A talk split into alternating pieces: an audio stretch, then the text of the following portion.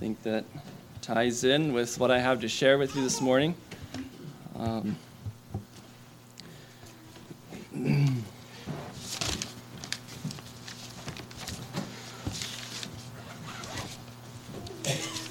hopefully, my voice holds up.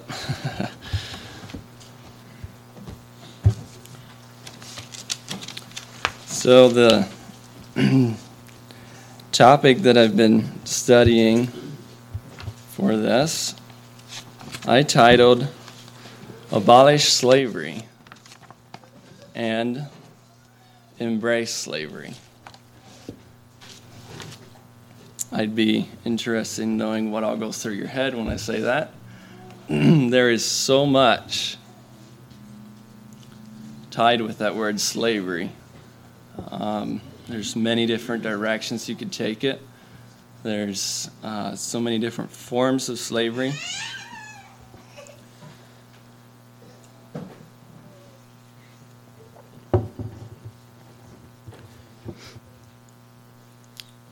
I'm going to start out with a story, um, just kind of an overview of Thomas Garrett. How many of you know who Thomas Garrett was? You'll probably remember once I say. Um, I expect more people would know who, who he was, although I didn't. So, but anyway, he was very well known in the Underground Railroad. I think he was. I think Levi Coffin and him were like kind of president or whatever. They like kind of an.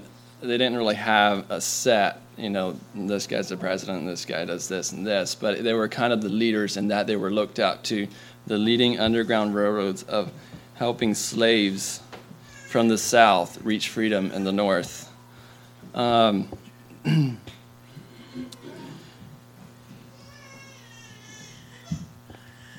he is well known for the family that he helped escape, the Hawkins family. Um, in 1848, there was some free slaves involved in that. Uh, long story short, through the court, the court was on freedom's side. Uh, Garrett got permission to transport the family, uh, but there was two actual slaves within the family that were born into slavery, even though the, one of the parents was free. Um, a little while later, after he uh, help transport them to Pennsylvania for freedom. The there was two different, I guess the two children were owned by two different slave owners, and they both came uh, pressing charges and sued Thomas and uh, John Huff, I think was his name. Thomas, being more the ringleader, uh, was pressed with the heavier fines. Um, up until then, he was uh, well known both by slaves but also slave hunters, the people that uh, you know, they put a price on the slaves that you bring them back, we'll give you $500, which was probably more like $5,000 or something in today's at least. Um, but anyway, so he was a very wanted man, but he was really good at, I think he really enjoyed evading the officers and hiding them and coming up with ways to deter them and say, well, maybe you should check there, you know, whatever. Um, he was a very bold man, but they had ten thousand dollars on his head. Like if you can, if they told the, I forget, like the the jails or whatever, if you guys can l- secure this man, lock him up, get him, lock him up, we, will give you ten thousand uh, dollars. Just with very minimal uh, facts that I have or I can take a wild guess that maybe that would have been more like a million dollars, uh, what we would know today. Um, so he was like really wanted. So they finally were able to press charges against him. Uh, I guess not quite enough to lock him up. They all, he was just so able to avoid that or evade that. Um, but they fined him for five thousand and four hundred dollars. Uh, to give you a picture of how much that was, it left him bankrupt. He had a farm. He, I think he made shoes or something. Uh, had a big business, very successful businessman, but it left him penniless. He didn't have a dollar after that.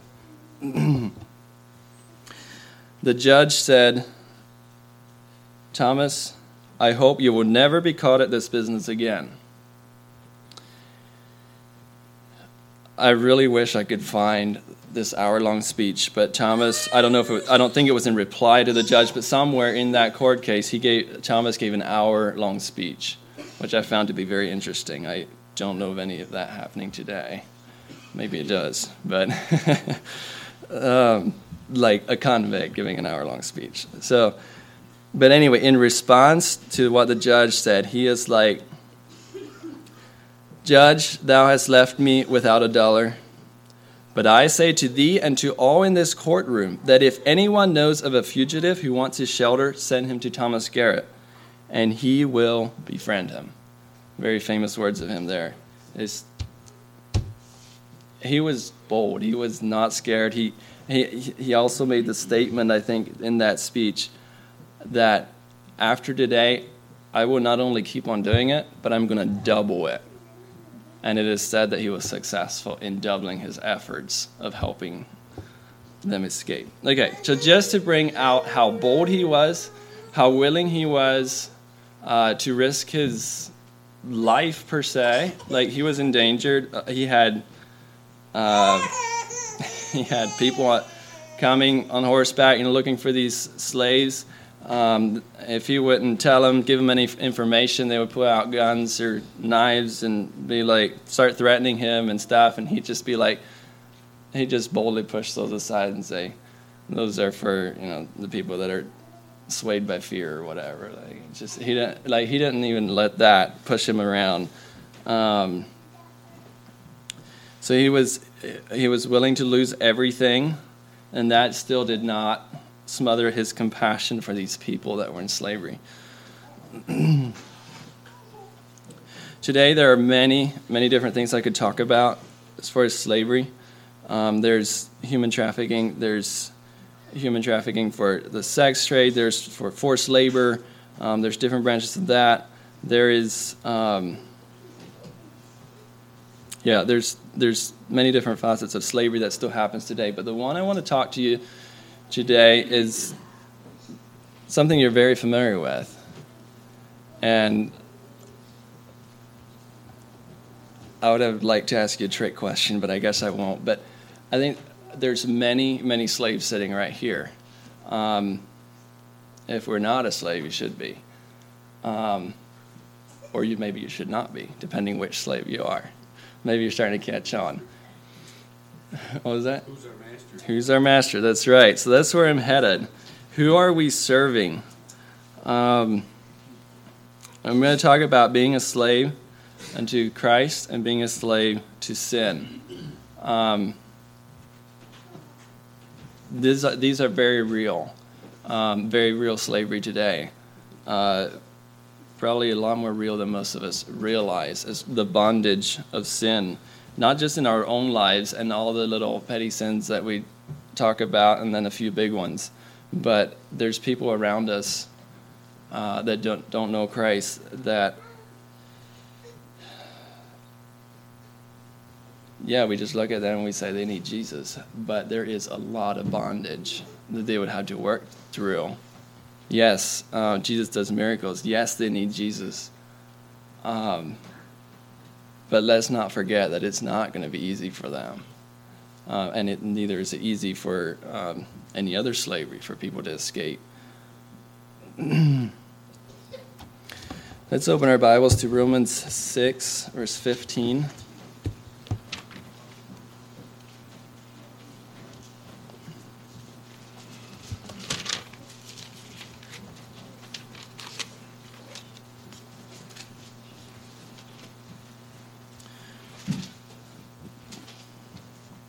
What then? Shall we sin because we are not under the law, but under grace? God forbid. Know ye not that to whom ye yield yourselves servants to obey, his servants ye are, to whom ye obey, whether of sin unto death, or of obedience unto righteousness? But God be thanked that ye were the servants of sin, but ye have obeyed from the heart that form of doctrine which was delivered you being then made free from sin, you became the servants of righteousness. I will try not bore you with Greek words today, but I started digging into that a little bit, and it was really fascinating. Um, there's at least six different Greek words for servant. Um, so it was interesting seeing which servant was used at different places. The one here would have been doulos, which is translated a slave. And it's interesting, the Strong's put it, it could be literal slaves or figurative, it could be involuntary or it could be voluntary. Um, so I take the freedom to apply it the way I understand it. When it says, once you were slaves of sin, refers to all of us, our natural tendency is sin. I see that as involuntary. However, God has made a way for us to be made free, but He doesn't want us to stop there. He wants us to willingly choose to be a slave or enslave ourselves. Enslave is another word that's used. I think Paul used it one time when he said when he referred to himself as a servant of Christ. It was like enslaved to Christ. So it was like he willingly enslaved himself uh, to Christ. So the first part, the the negative slavery, the slavery of sin, I see it's involuntarily initially. Uh, I think we can voluntarily uh, become more the slave of sin or stay or remain the slave of sin. Um, but with the cross, Jesus has made a way for us to abolish that, to get rid of it.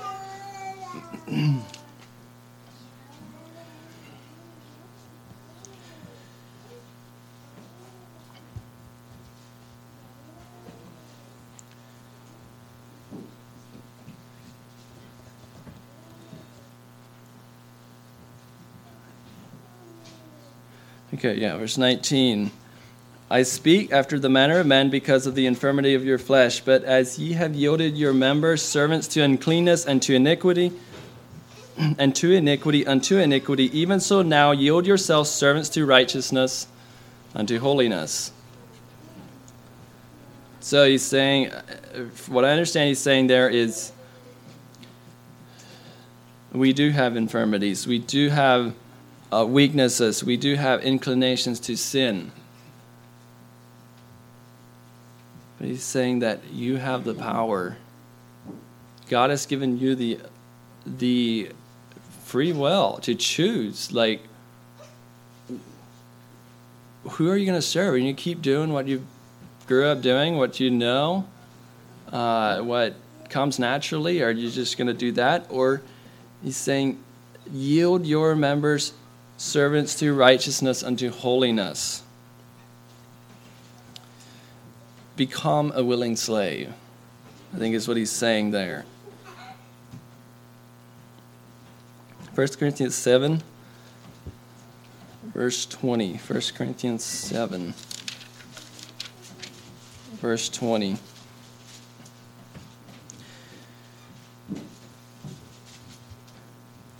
Let every man abide in the same calling wherein he was called. Art thou called, being a servant? Care not for it, but if thou mayest be free, use it rather. For he that is called in the Lord, being a servant, is the Lord's freeman. Likewise, also he that is called, being free, is Christ's servant. You should continue on as you were when God called you. Are you a slave? Don't let that worry you, but if you get a chance to be free, take it. And remember, if you were a slave when the Lord called you, the Lord has now set you free from the awful power of sin. And if you are free when the Lord called you, you are now a slave of Christ.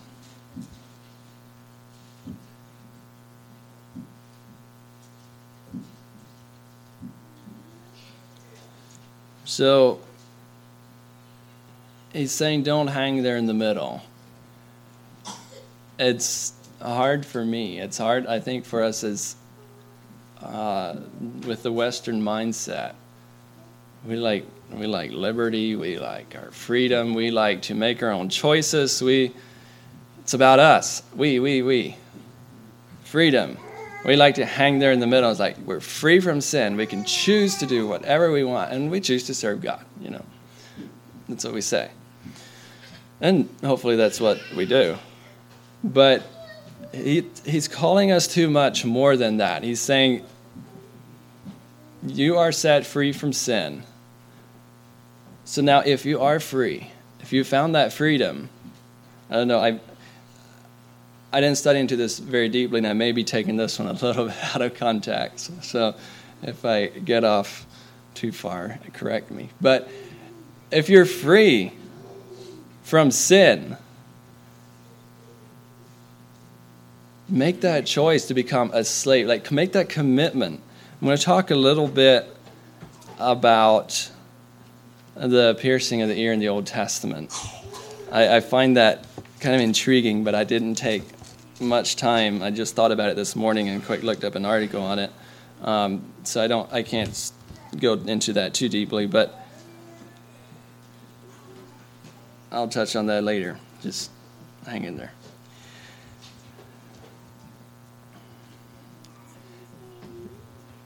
in verse 23, he said, You are bought with a price. Be not ye the servants of men. So he's saying, I bought you with a price. Um, if I'm not mistaken, I don't have any facts to back it up, but from what I understand, there was times, uh, whether it was in the Old Testament or whether it was in um, slavery here in America, or maybe both, that sometimes someone would buy a slave just to set him free. They, they say, you know what, I'm going to buy you, I'm going to take you. Yeah, you're my rightful property, but you're free. Like, I want to see you live a free life. I see that kind of as what Jesus did. He's like, you're free. But then we should be like that servant that says, You've been such a kind master. I want to stay here. You've, you've been really good to me. You've uh, treated me well, treated my family well. Um, I'm going to stay with you. Uh, and then that's where they would get their ear pierced. Um, but, anyways. Go on to chapter 9, 1 Corinthians, verse 19. For though I be free from all men, yet have I made myself servant unto all that I might gain the more. So he's choosing to be a slave to others.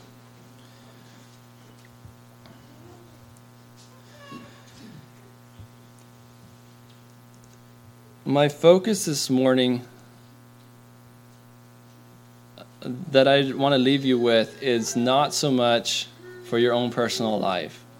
I think most of us here have found that freedom, and hopefully, most of us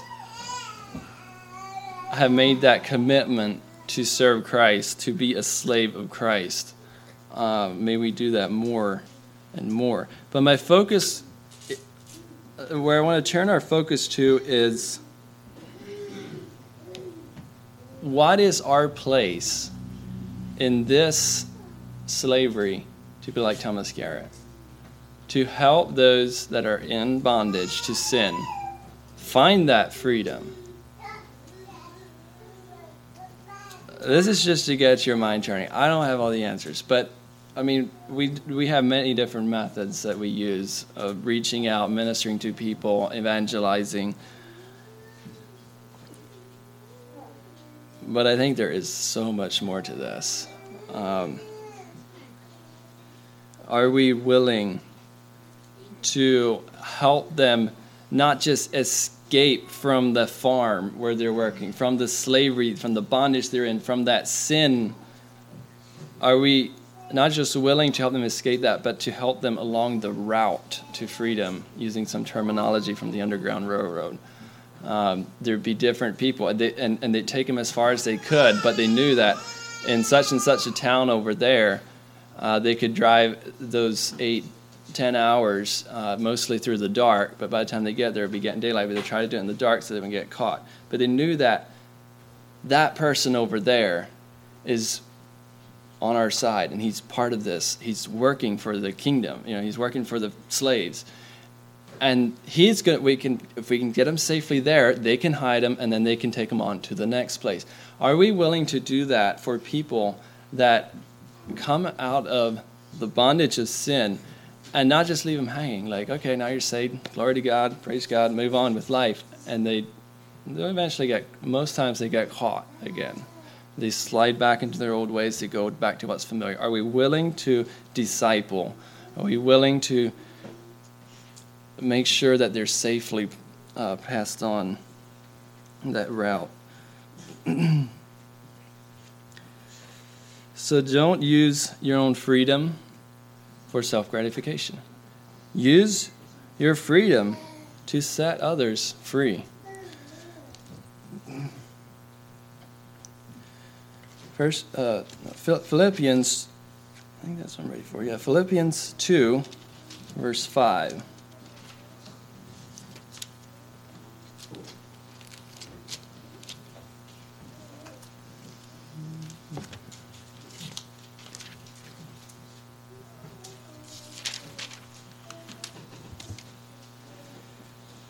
Let this mind be in you, which was also in Christ Jesus,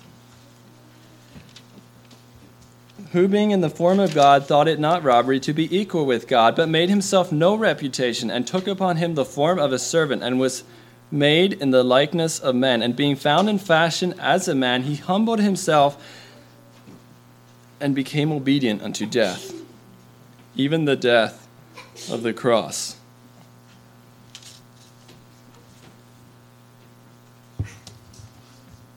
Do we take it to that extent? Do we become a servant, a slave? Are we that committed to Christ?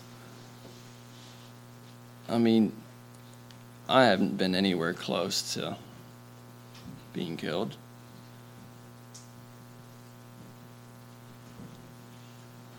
Just throw it out there. Are we that committed? Let's be more like Christ. We want to be more like Christ. We say that all the time. Do we realize what that means? Are we willing? Are we ready. So, hopefully, my title is making sense by now. Embrace the slavery that of Jesus Christ, being enslaved to Jesus, but abolish sin, the slavery to sin. Let's get rid of it. Let's help people from uh, to freedom and on to serving Christ.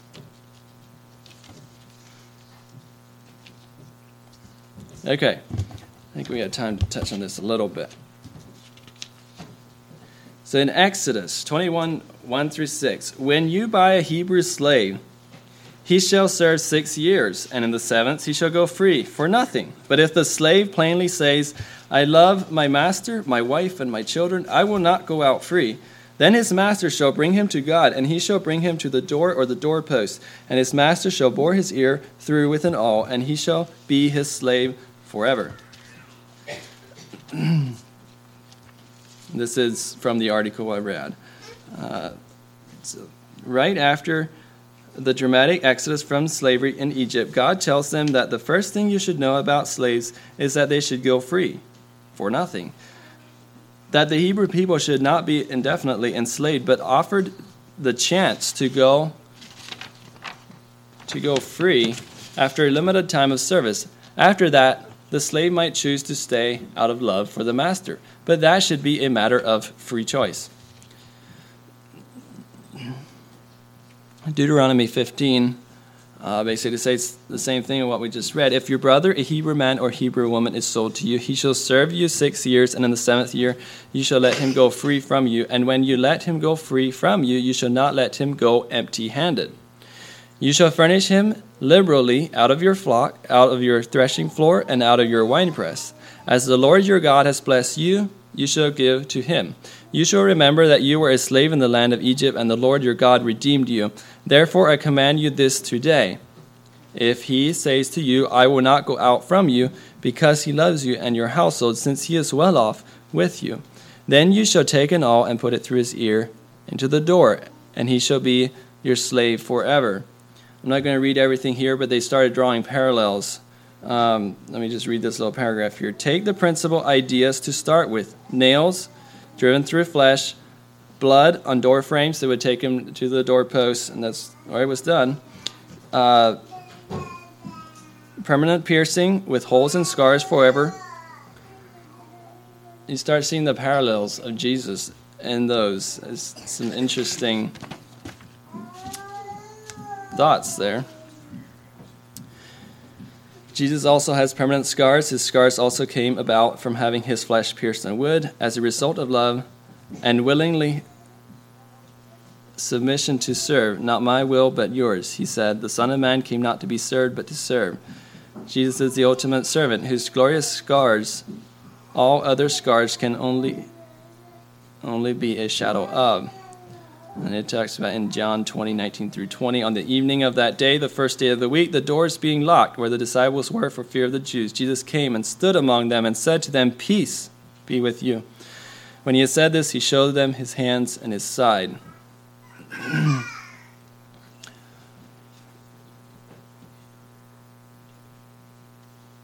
so, yeah, that's the.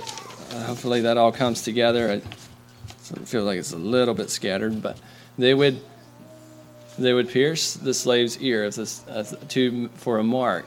And when they go out and about, people would see, oh, that slave must have a kind master. That slave, it would speak for the slave owner too. Um, wow, that, and, and it'd be. I think it was something they'd be like of look up to. You know, this this guy's willing to commit the rest of his life to serve this person. He's such a good master.